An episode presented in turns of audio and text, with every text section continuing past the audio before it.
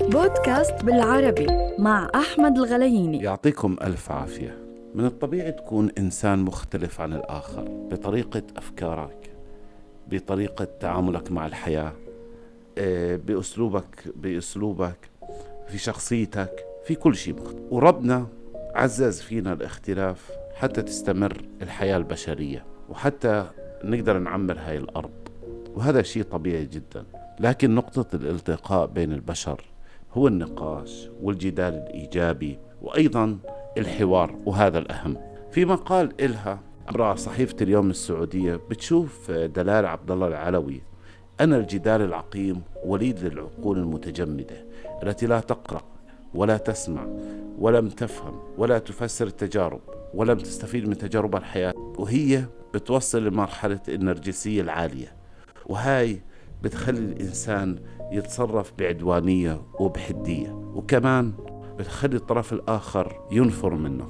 ولذلك تنصح هي أنه الإنسان الطرف الآخر ينسحب من هاي المواجهة بابتسامة صفراء حفاظا على صحته النفسية. والانسحاب من هذا النقاش بحافظ أيضا على عقلك، وبحافظ أنه ما يدخلش في جدال عقيم مع ناس عدوانيين غير قادرين على الحوار والتفاهم.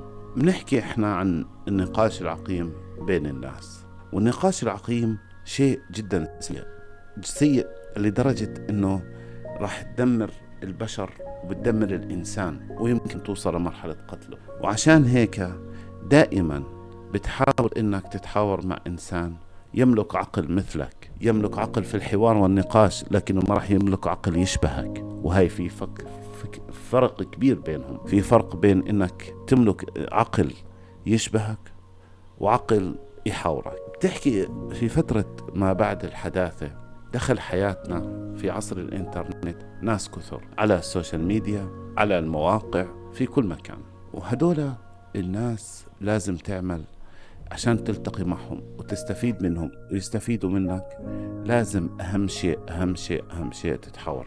والنقاش العقيم بيولد حالة من العنف، بيولد حالة من القتل أحيانا، وبيجبر صاحبه إنه يكون إنسان غير قادر وغير سوي على إنه يتحاور مع الآخرين.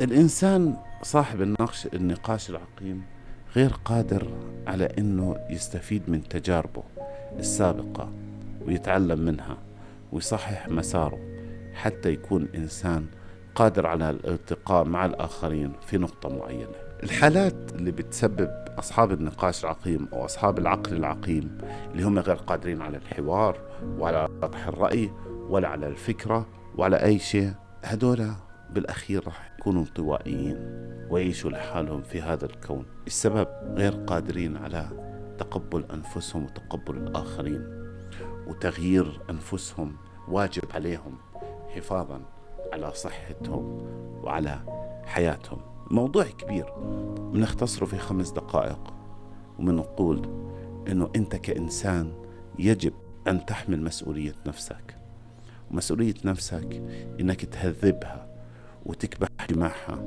وتوضحها وتخليها متواضعة قادرة على الحوار والنقاش.